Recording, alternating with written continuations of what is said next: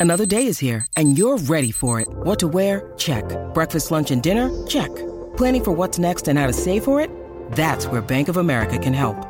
For your financial to-dos, Bank of America has experts ready to help get you closer to your goals. Get started at one of our local financial centers or 24-7 in our mobile banking app. Find a location near you at bankofamerica.com slash talk to us.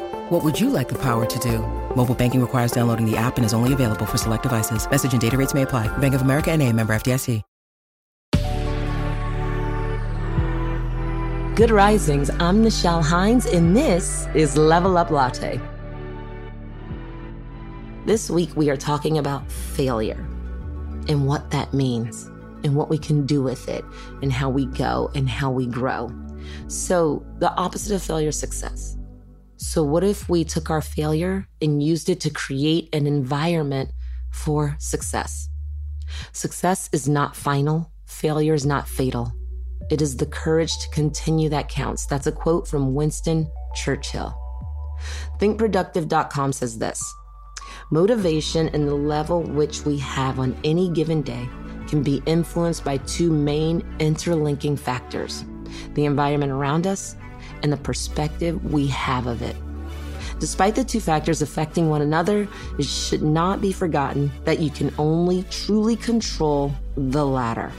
The perspective we have on a situation, the mentality and mood in which we go about performing a task is ultimately down to us, the individual.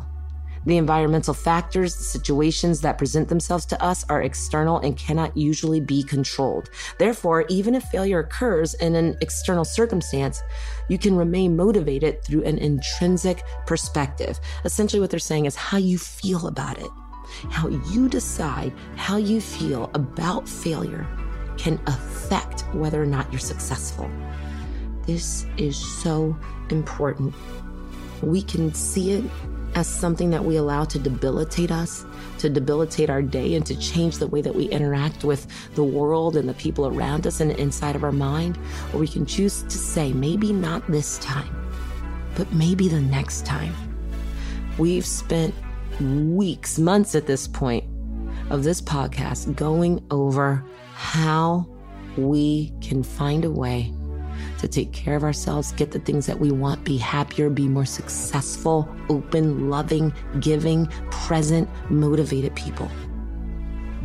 You are in control. I've said it over and over again. You get to decide how this thing goes. And by this thing, I mean your life and all of the experiences that are attached to it. So we have a choice. We can hold on to our drama, our negativity, our narcissism that we have created within our lives, and all of us are guilty of it, even your most positive friends. Or we can choose something different. We can create boundaries with ourselves, with how we respond to what is considered to be a quote unquote negative experience, with how we respond to that failure, how we respond to things not going the way that we want to. It is up to us to figure out how that thing goes. So, what are some things that you can control in your environment that help set you up for success? this could be the people that you surround yourself with, the physical objects, the sounds, the smells. It can all contribute to our success. With me and my friend group, it's really important to me that I have hopeful, positive people in my environment. The negativity is something that I am not turned on by. I don't want to wallow in drama or pain or suffering. Obviously, there are times where things come up, but I want to be proactive and I pick people that I can be proactive with. How do we get through it? I don't want to sit in that. I want to move on. I want to get better. I want to get stronger and I want to improve. This can be difficult. This can be difficult to find your tribe in this because there are people that have certain habits. You have to do what works for you. This goes for everything from what you eat, who you're around, what your house looks like and smells like, and all of these things. You get to control that. It's important. For example, I know that I am much more likely to accomplish my workout if I do it in the morning. I have other people that like I have to lay my workout clothes on my bed.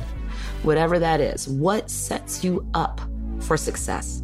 And you find a routine that works for you. That means in your home life, in your work life, in your workout life, in your relationship life, all of those things. Do you have a routine that sets you up for success? Are you walking towards the light? Because for me, if you're not walking towards the light, I don't know if I want you with me. These are tough, tough subjects that we're tackling here, but these are things that we have got to think about.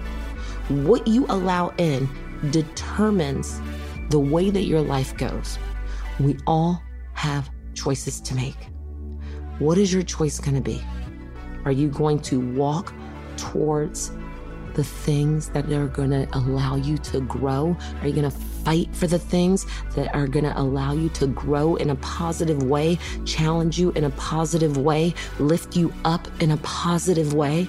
Are you going to reframe those words or are you going to sit in the dark? This choice is yours. I'm simply here to try to help you make the right one.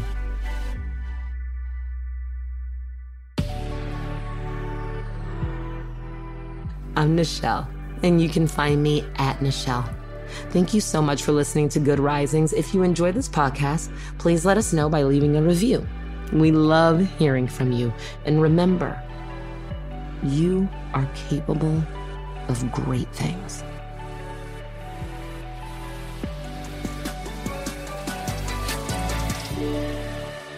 Good Risings is presented by Cavalry Audio.